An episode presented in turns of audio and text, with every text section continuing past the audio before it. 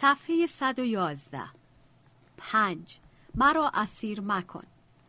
آقای دکتر یالوم من مدیر کل سابق 77 سال دارم و یک سال پیش به خانه بازنشستگی در جورجیا نقل مکان کردم.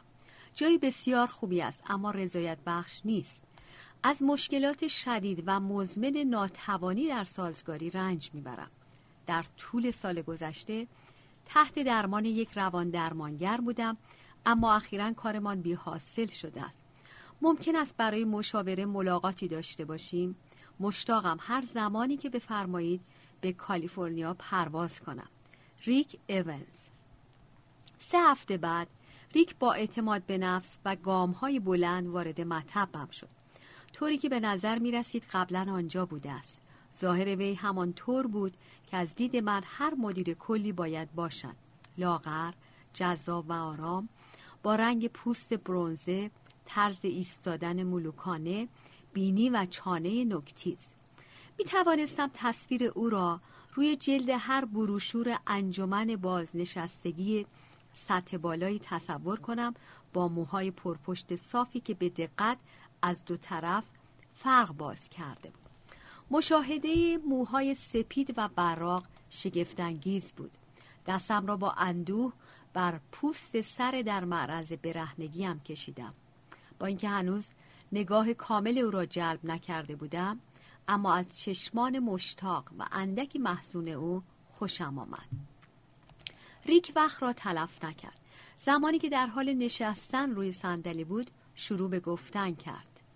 اون کتاب شما خیره به خورشید غلبه بر وحشت مرگ قویه خیلی قویه. خصوصا برای کسی به سن و سال من. اون کتاب دلیل حضور من در اینجاست.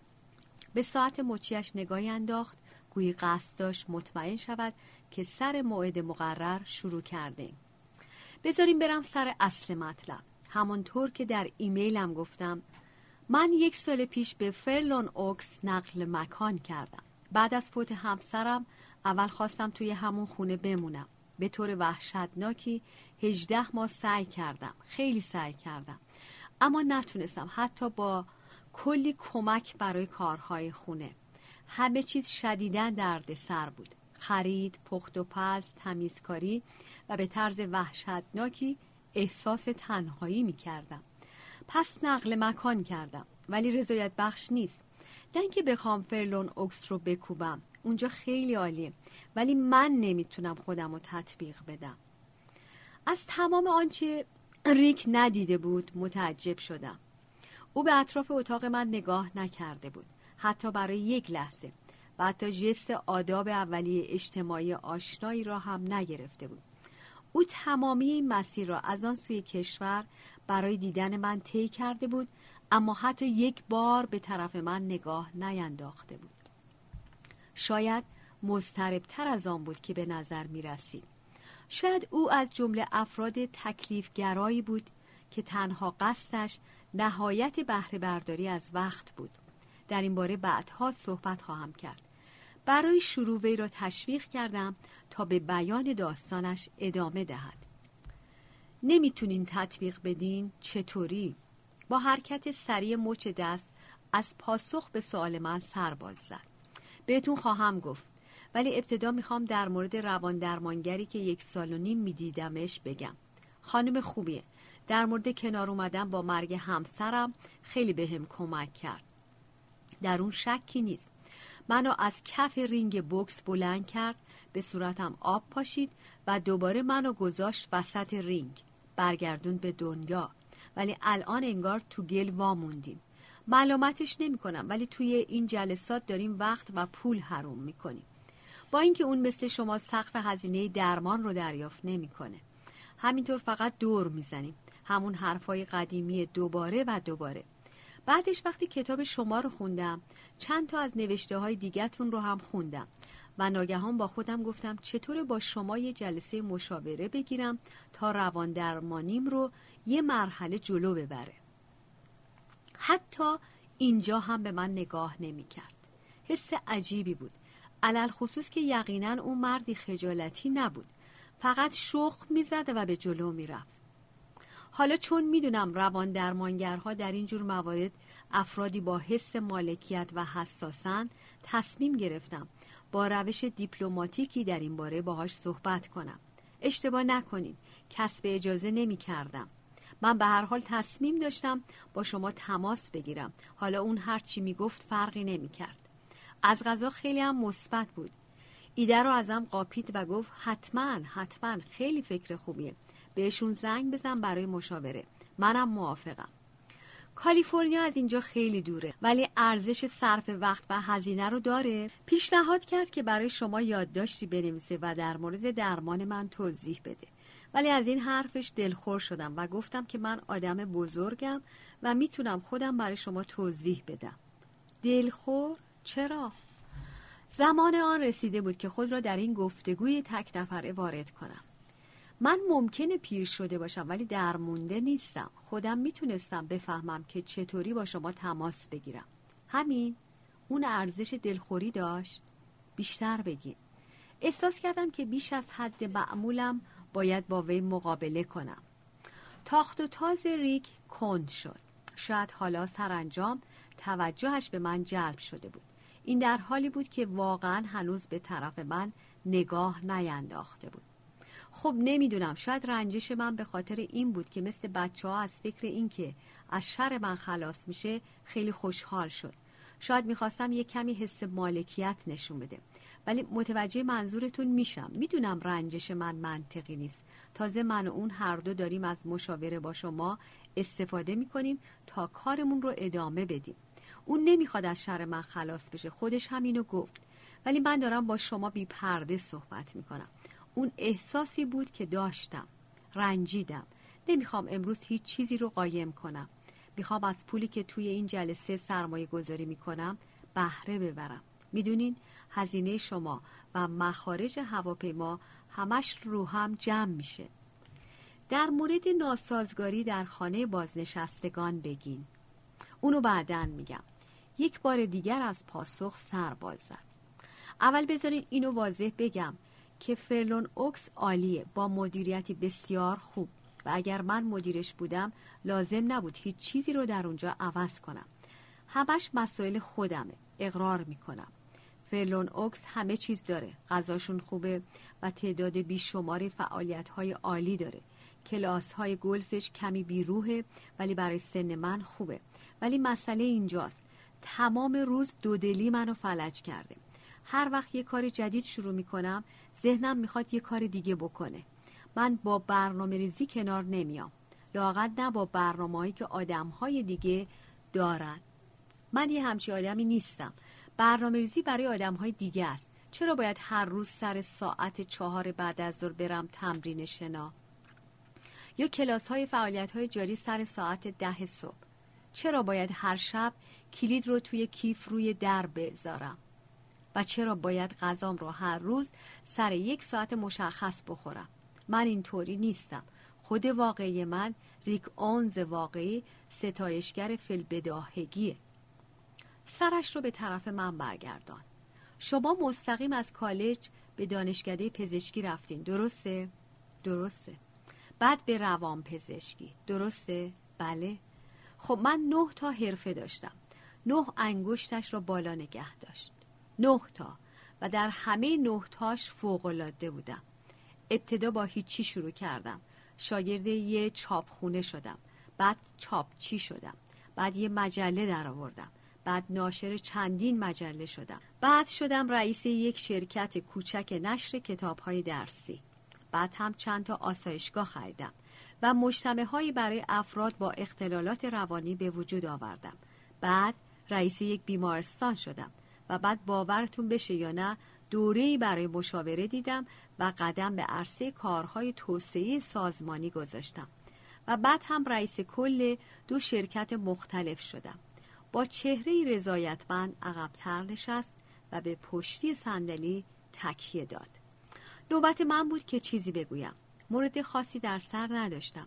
اما شروع به پاسخ دادن کردم به این امید که شگفت زدگیم هدایتم کند. یه عالمه مسیرهای مختلف. حزمش سخته. ریک به هم بگو. اشکالی نداره به اسم کوچیک همدیگر رو صدا کنیم. شما هم منو عرف صدا کن. ریک سرش را به علامت تایید تکان داد. منم ترجیح میدم. ریک الان وقتی به مسیر حرفه گذشتت نگاه می‌کنی چه احساسی داری؟ ببین مطمئن باش هیچ کدوم از این حرکت ها با اجبار نبود.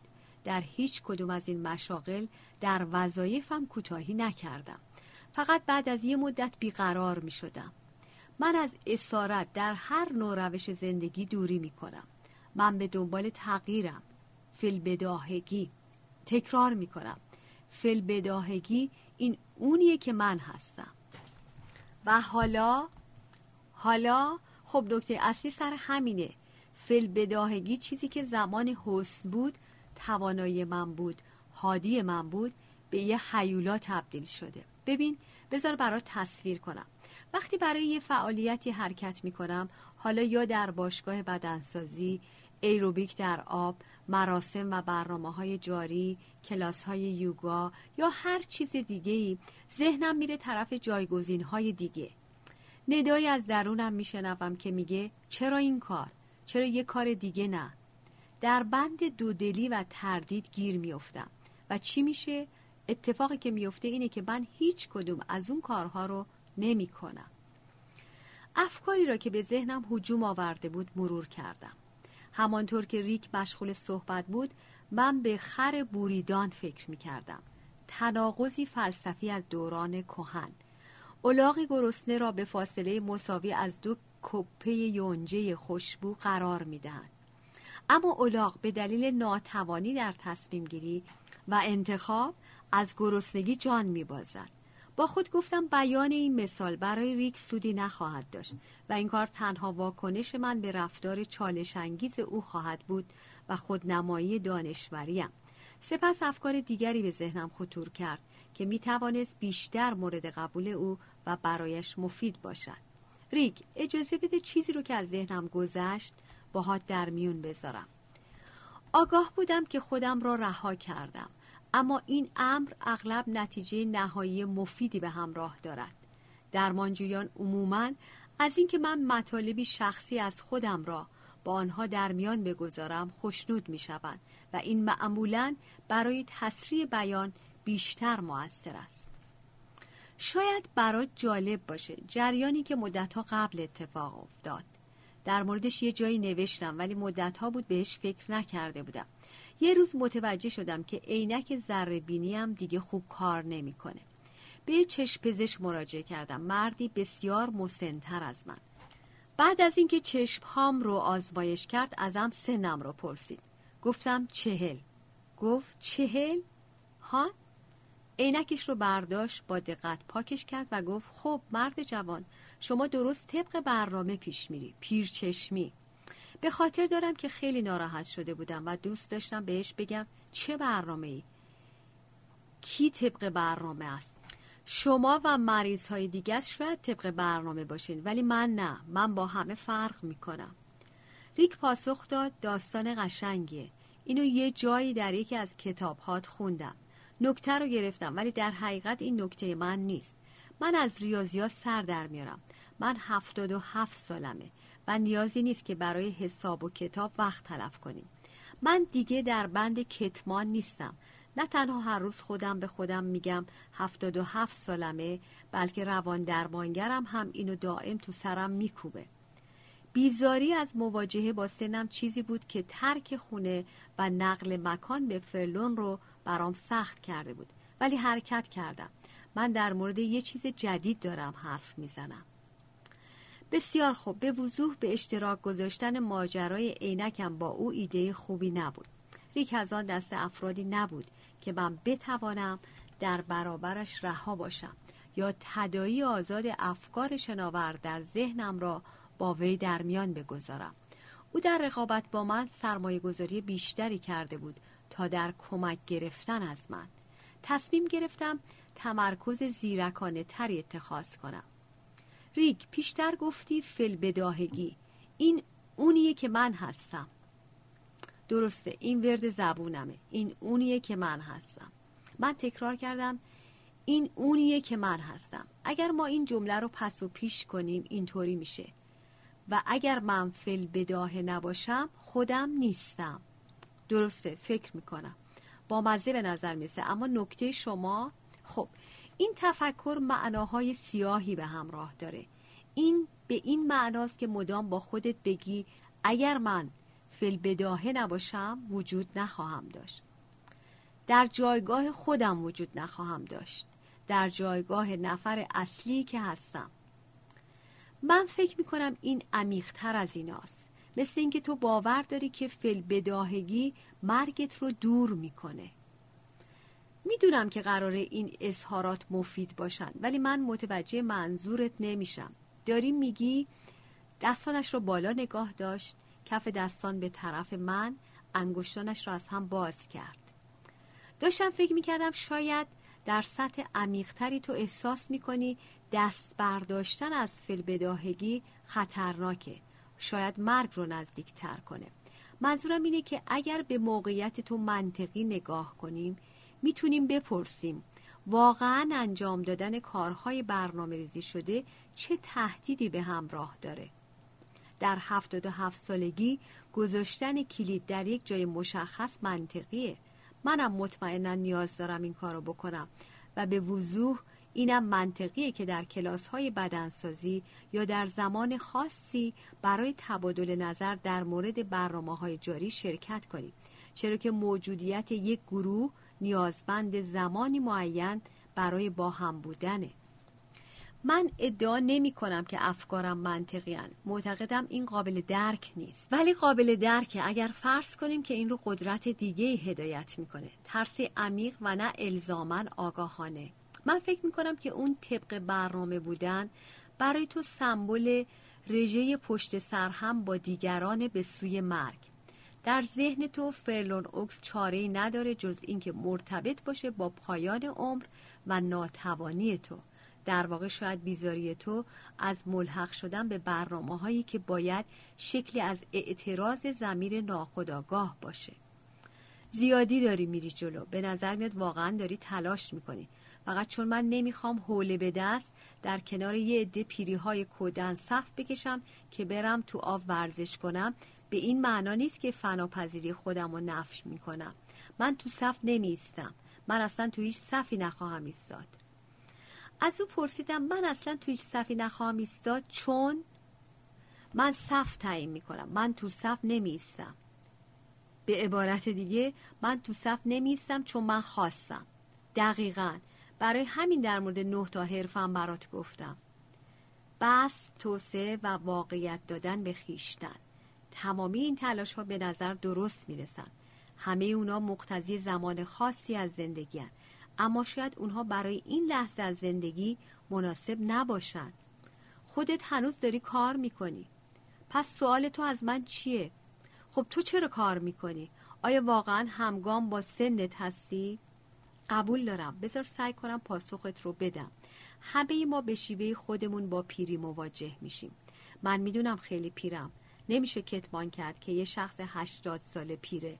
من الان کمتر کار می‌کنم. خیلی کمتر مریض می‌بینم. شاید روزی سه تا ولی هنوز بیشتر روز رو می‌نویسم. حقیقت رو بهت میگم. من عاشق کارم هستم. از اینکه می‌تونم به دیگران کمک کنم احساس سعادتمندی می‌کنم. مخصوصا کسانی که با مسائلی مواجهن که من باهاش درگیرم. پیری بازنشستگی کنار اومدن با مرگ همسر یا دوستان در نظر داشتن مرگ خودم. برای بار نخست ریک پاسخی نداد و همچنان به زمین خیره شد. با صدای نرمتری پرسیدم احساسات در مورد پاسخ من؟ باید بذارمش توی دستای خودت. تو مستقیم می‌زنی به هدف درست. مرگ دوستان مرگ خیشتن. و افکار تو در مورد مرگ این خیلی تو ذهنته؟ ریک سرش را تکان داد. بهش فکر نمی کنم. چرا بکنم؟ فایده ای نداره. بعضی وقتها افکار غیر ارادی وارد ذهن آدم میشن. مثل افکار پوچ روزانه یا خوابهای شبانه. خواب من زیاد خواب نمی بینم برای هفته ها ولی عجیبه که دیشب دو تا خواب عجیب دیدم. هرچی یادت میاد به هم بگو. دفترچه یادداشتم را برداشتم. دو خواب درست قبل از جلسه ماند. احساس می‌کردم این خواب ها می توانند بسیار روشنگر باشند. در خواب اولی من در حیات مدرسه بودم که دور تا دور فنس هایی داشت که با زنجیر به هم وصل شده بودن ریک یه لحظه صبر کن. می‌تونی این خواب رو در زمان حال توضیح بدی؟ انگار که همین الان داری می‌بینی. بسیار خوب اینطوری بود. من در حیات مدرسم شاید حیات مدرسه دوره راهنماییم و اونجا دارن یه بازی بیسبال رو برنامه ریزی می‌کنن. من اطرافم رو نگاه می‌کنم و می‌بینم همه اونا از من خیلی کوچکترند همه اونا بچن نوجوانایی با اونیفرم مدرسه. می‌خوام بازی کنم. واقعا می‌خوام ولی حس عجیبی دارم چون من خیلی بزرگم. بعد معلم رو می‌بینم. به نظرم آشنا میاد ولی نمی‌تونم تشخیص بدم. همونطور که به طرفش میرم که بپرسم باید چه کار کنم یکو متوجه میشم در قسمت دیگه ای از حیات چند بزرگ سال همسن من در حال ترتیب دادن بازی دیگه ای هستن شاید بازی گلف شاید کریکت مطمئن نیستم کدوم. میرم که بهشون ملحق بشم ولی نمی‌تونم از فنس هایی که دور تا دور زمین بازی رو گرفته عبور کنم. تعبیرت از این خوابریک هر چیزی که به ذهنت میاد بگو. خب بیسبال. وقتی جوون بودم عاشق این بازی بودم. ورزش مورد علاقم بود. خیلی هم بازیم خوب بود. مدافع بودم درست مثل یک گل میخ وسط زمین. کلی طرفدار داشتم. می‌تونستم برای کالج بازی کنم. و شاید در سطح حرفه‌ای تر. ولی بایستی می‌رفتم سر کار. والدینم پول نداشتن. ادامه بده. بیشتر از خوابت بگو. بله بچه ها بازی می‌کردن و منم می‌خواستم بازی کنم. ولی من دیگه بچه نبودم. حست در مورد این خواب یا هر احساس دیگه که در خواب داشتی؟ بله روان درمانگرم همیشه اینو می‌پرسه. من هیچ حسی یادم نمیاد. اما بذار سعی کنم. خوشحال. وقتی اول اون بازی رو دیدم اون خودشی احساسه. و بعد یک کم حس درد و دست باچکی وقتی دیدم نمی‌تونم بازی کنم. اگر دنبال احساسی خواب شب قبلم احساسات قوی تری داشت. پر از تهیج و ناکامی. توی اون خواب توی هموم بودم. توی همومم و دارم به خودم توی آینه نگاه می‌کنم. ولی همش تاره. انگار که روی آینه رو بخار گرفته. یه اسپری تمیز کننده دارم و دائم فشارش میدم. که آخرین قطره ها از بطری بیرون بزنه. هی آینه رو دست می‌کشم و تمیز می‌کنم ولی تمیز نمیشه. این عجیب نیست که در طول ماها قبل خواب ندیده بودی؟ من گفتم هفته ها ببخشید. هفته ها بود که خواب ندیده بودی و دیشب درست شب قبل از دیدارمون دو تا خواب عجیب می‌بینی. انگار که اون دو تا خواب رو برای جلسه امروز دیدی. انگار زمیر ناخداگاه داره برای این معما سرنخ میده. خدایا شماها چطوری فکر می‌کنین؟ زمیر ناخداگاه من به زمیر آگاه هم پیام های اسرارآمیز میفرسته تا روان درمانگر من از اون رمزگشایی کنه. شوخی می‌کنی خب بذار با هم آزمایشش کنیم. به مشکل اصلی که به اینجا آوردیش فکر کن که نمی‌تونی خودتو با جمع تطبیق بدی که پایبند امیال متناوبی و اینطور منجمت می‌کنه و کاری نمی‌تونی انجام بدی. درسته؟ درسته باهات موافقم. مطمئنا خواب اولت در مورد همین صحبت می‌کنه. تو ذهنت داشته باش که تقریبا تمامی خوابها بسری و معنا رو از طریق تصویرهای ذهنی انتقال میدن. سپس به تصویری که خوابت از دشواری زندگیت ارائه میده نگاه کن. می‌خوای بیسبال بازی کنی ورزشی که در بچگی عاشقش بودی. ورزشی که درش استعداد زیادی داشتی ولی به خاطر سنت نمی‌تونی به تیم ملحق بشی. اونجا یه تیم دیگه هست با افرادی همسن خودت ولی نمی‌تونی بهشون ملحق بشی. برای اینکه از فنس های دور زمین بازی نمی‌تونی عبور کنی. پس برای در تیم بودن خیلی پیری و برای اون یکی بیرون فنسی. درسته؟ درسته. بله. بله متوجه منظورت شدم. خب شاید داره میگه که من واقعا سنم رو نمی‌دونم.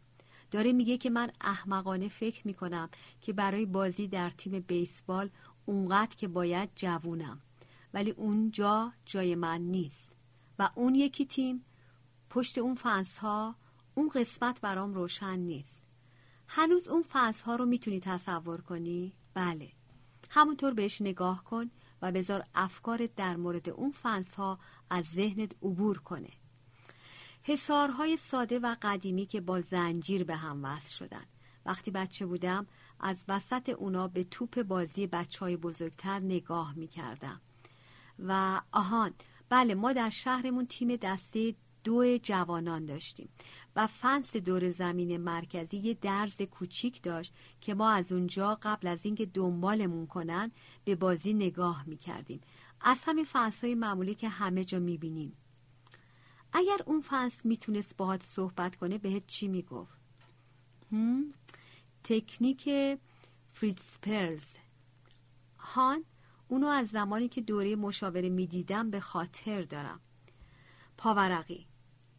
فریتز پرلز بنیانگذار رواندرمانی گشتالت در نیمه قرن بیستم و شاگرد زیگمون فروید بود که همچون کارل یونگ و برخی دیگر از شاگردان فروید به نقد روانشناسی تحلیلی پرداخت. مترجم ادامه متن. درست بگی فریتز چیزهایی در مورد خواب می‌دونست. ادامه بده. این فنس ممکنه چی بگه؟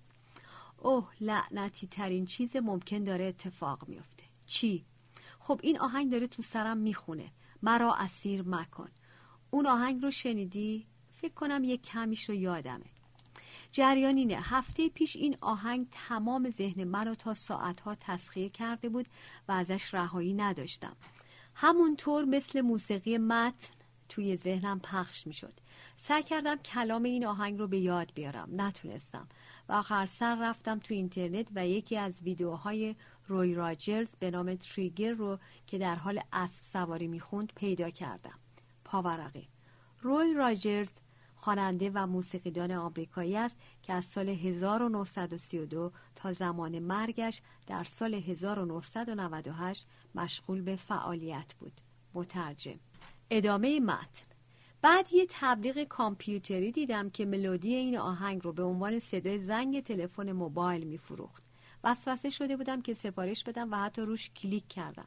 بعد وقتی دیدم که به شکل ظالمانه هزینه ماهانه از من خواهند گرفت صرف نظر کردم. چیزی از کلامش رو به خاطر داری؟ صد درصد. ریک چشمانش را بست و به آرامی شروع به خواندن کرد. آه به من زمینی اهدا کن. زمینی به زیر آسمانهای پرستاره. مرا اسیر مکن. بگذار در صحنه بیکران سرزمینی که دوست می‌دارم سواری کنم. مرا اسیر مکن. بگذار در نسیم خنک شامگاهان با خود تنها بمانم و به زمزمه نرم درختان پنبهی گوش فرادهم برای همیشه با من بدرود بگوی. مرا اسیر مکن. عالی ریک متشکرم. از ته دل می‌خونی. اون جمله مرا اسیر مکن واقعا داستان مخمسه زندگی توست و از فکر داشتن اون آهنگ برای ملودی موبایلت خوشم میاد. نمی‌دونم شاید این کار کمکی بهت بکنه. مسلما مخمسه زندگی منو جلو چشمم و در مرکز قرار میده ولی نشونی از راه حل نخواهد بود.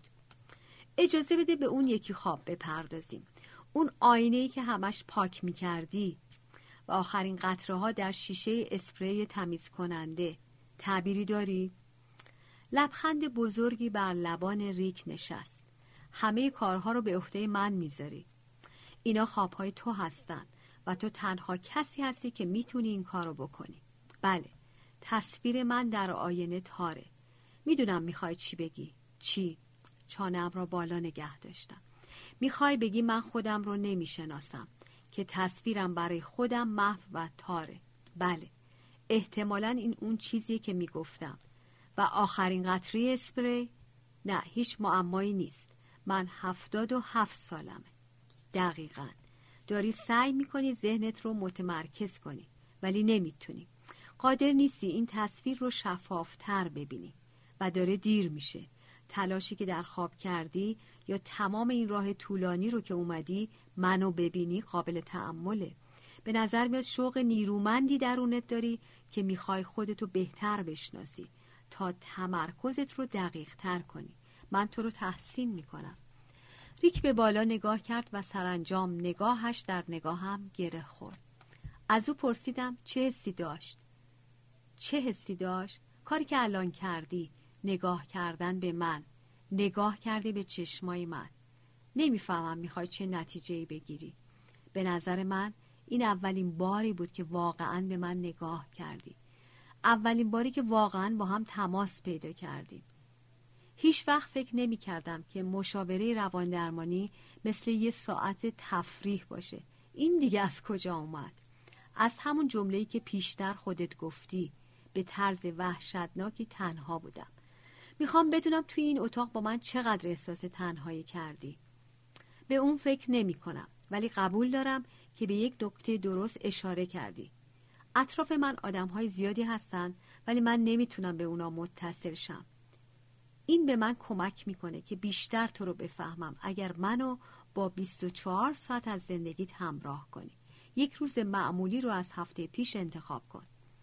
خب صبحانه می‌خورم ساعت چند بیدار میشی؟ حدود شش. و به طور معمول خواب شبانت احتمالا شش تا هفت ساعت. ساعت یازده میرم توی تخت و کتاب می‌خونم تا خوابم ببره. حدود یازده و نیم یا یازده و چل و پنج دقیقه. دو تا سه بار هم بیدار میشم برم توالت. و گفته بودی که معمولا خواب نمی‌بینی. به ندرت خواب ها یادم میمونه. روان درمانگرم کلی در این باره به من گیر داده. به من میگه همه هر شب خواب می‌بینن. و صبحانه صبح زود میرم تو سالن غذاخوری. خوشم میاد از این کار چون می‌تونم تنها بشینم و در حالی که صبحانه می‌خورم روزنامه بخونم. بقیه روز رو هم خودت می‌دونی. خودم رو شکنجه میدم که در برنامه ها شرکت بکنم یا نکنم. اگر هوا خوب باشه برای حداقل یک ساعت تنهایی میرم پیاده روی. اما بعد موقع شام نمی‌تونی تنها بشینی. مجبورت می‌کنن کنار دیگران بشینی و منم تظاهر می‌کنم که دارم معاشرت می‌کنم. شب. تلویزیون و گاهی تماشای فیلم در فرلون بیشتر شبها تنها. برام در مورد آدم های اصلی زندگیت در حال حاضر بگو. من بیشتر وقتم رو صرف دوری از مردم می‌کنم تا ملاقات اونا. زنای مجرد زیادی اونجا هستن ولی یه ذره شاقه. اگر با یکیشون یه ذره گرم بگیرم بعد سر هر غذا خوردن یا هر برنامه و فعالیتی دنبال من میگرده. اگر با یکیشون صمیمی بشی امکان نداره با یکی دیگه بدون پرداخت بهای سنگین بتونی ملاقات کنی. اون آدم هایی که قبل از نقل مکان به خانه بازنشستگی میشناختی چطور؟ من یه پسر دارم. اون در لندن زندگی می‌کنه. بانک داره و هر یک شنبه صبح تلفن می‌کنه یا اخیرا از طریق اسکایپ با من در تماسه بچه خوبیه. دو تا نوه دارم. یه دختر یه پسر. و همش همینه. ارتباطم با همه اونایی که در زندگی قبلیم داشتم قطع شده. من و همسرم زندگی اجتماعی سرزنده ای داشتیم. ولی مرکز فعالیت خود اون بود. اون همه رو برنامه‌ریزی می‌کرد و من فقط همراهیش می‌کردم. این خیلی عجیبه. نیست؟ تو میگی تنهایی ولی مهارت‌های اجتماعی خوبی داری و با آدم‌های احاطه شدی که می‌خوای ازشون فرار کنی. قابل درک نیست می‌دونم ولی مطمئن نیستم این چطوری به مشکل من که فل بداهه بودن و تردید و دودلیه ارتباط داره. شاید بیشتر از یک مشکل داری. شاید هرچی جلوتر بریم یک ارتباطی نمایان بشه. اون چه منو متعجب می‌کنه تمرکز شدید تو روی تکالیف و بیاعتناییت به روابط. توضیحات تو در مورد وضعیت دشوار در مورد برنامه ها در فرلون فقط طبیعت اون فعالیت رو در بر می‌گیره. ولی اسمی از آدم ها نمیاره. چه کسانی اونجا خواهند بود؟ چه کسی این فعالیت ها رو هدایت می‌کنه؟ تو دوست داری با چه کسی معاشرت کنی؟ و ما نمونه کوچکی از اینو امروز اینجا داشتیم. تمرکز تو روی این بود که زود شروع کنیم و کارا باشیم ولی نخواستی واقعا با من روبرو بشی. هیچ وقت در مورد اینکه من کیم و چه چیزی می‌تونم ارائه کنم از من سوال نکردی. تا زمانی که من ازت دعوت نکردم در مورد من سوال کنی هیچ علاقه به من نشون ندادی. گفته بودم که کتابت رو خوندم و اونجا آشنایی صورت گرفته بود. درسته ولی ارتباط تو با من اونجا خصوصی بود و خود من رو بیرون گذاشته بود. ای بابا این احمقانه است. من اینجام که از تو چیزی بگیرم. من برای خدمات تو دارم بهت هزینه می‌پردازم. به احتمال زیاد دیگه تو رو نخواهم دید. تظاهر به معاشرت چه فایده ای داره؟ قبلا در مورد دوره مشاوره که دیده بودی گفتی. درسته؟ بله یه دوره آموزشی دو ساله. یادت میاد که مصاحبه مثل مصاحبه امروز شامل فرایند و محتواست؟ محتوا واضحه تبادل اطلاعاته و فرایند اون رابطه بین مصاحبه کننده و مصاحبه شونده است که اطلاعات بسیار عمیقتری ارائه میده و در اون می‌تونی جرقه های رفتار درمانجو رو در ارتباط با دیگران ببینی. این مهمه چون موقعیت مصاحبه ماکتی از رفتار درمانجو با آدم های دیگه است. پس این چیزی که من بهش توجه دارم. این دلیل تفسیر من از خلع اتصال بین ماست تا زمانی که تو چشام نگاه کردی. پس میگی که رفتار من در اینجا از چگونگی رفتار من با دیگران بهت میگه؟ سرم را به علامت تایید تکان دادم. گاهی وقتا درمانگرها به روابط اهمیت زیادی میدن. چیزهای دیگه هم تو دنیا وجود داره. من اشتیاق دیدار دیگران رو ندارم. بدون اونا هم زندگیم رو به خوبی میگذرونم. بعضی آدما تنهایی رو ترجیح میدن. درست میگی. من فرضیه دارم که میگه روابط مرکزن.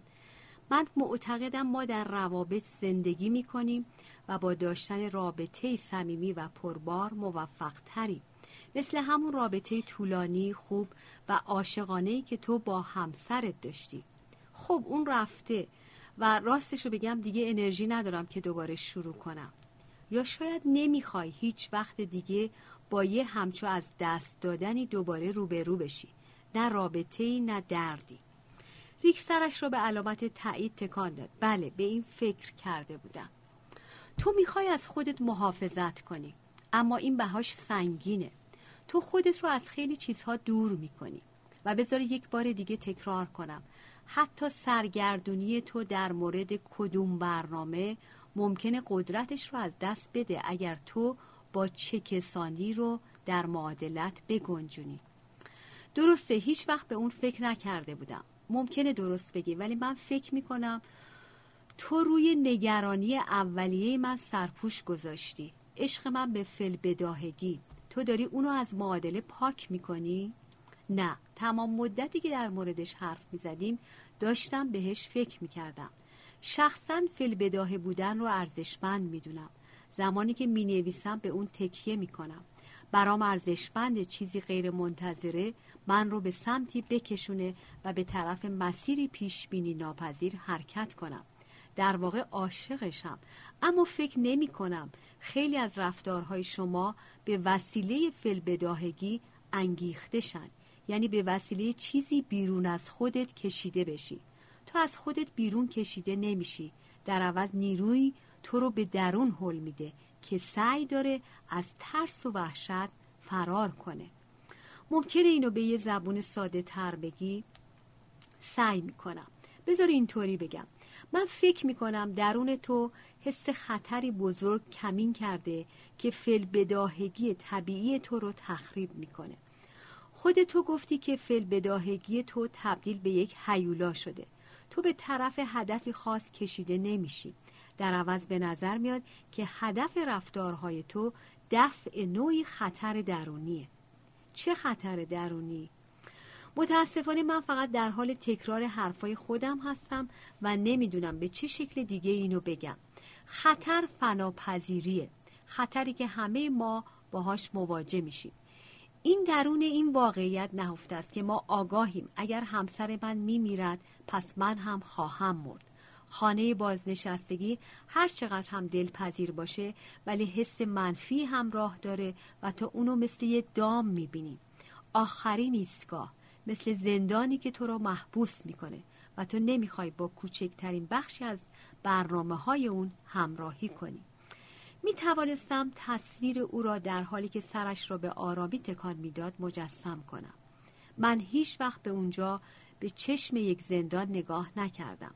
مدیریت بسیار عالی داره و من می‌تونم هر زمان خواستم اونجا رو ترک کنم. متوجه بودم که در نفوس به درون وی ناموفقم. به ساعتم نگاه کردم. و حالا که در مورد برنامه ریزی صحبت شد ریک ما هم امروز برنامه داشتیم و متاسفانه وقتمان با هم به اتمام رسیده.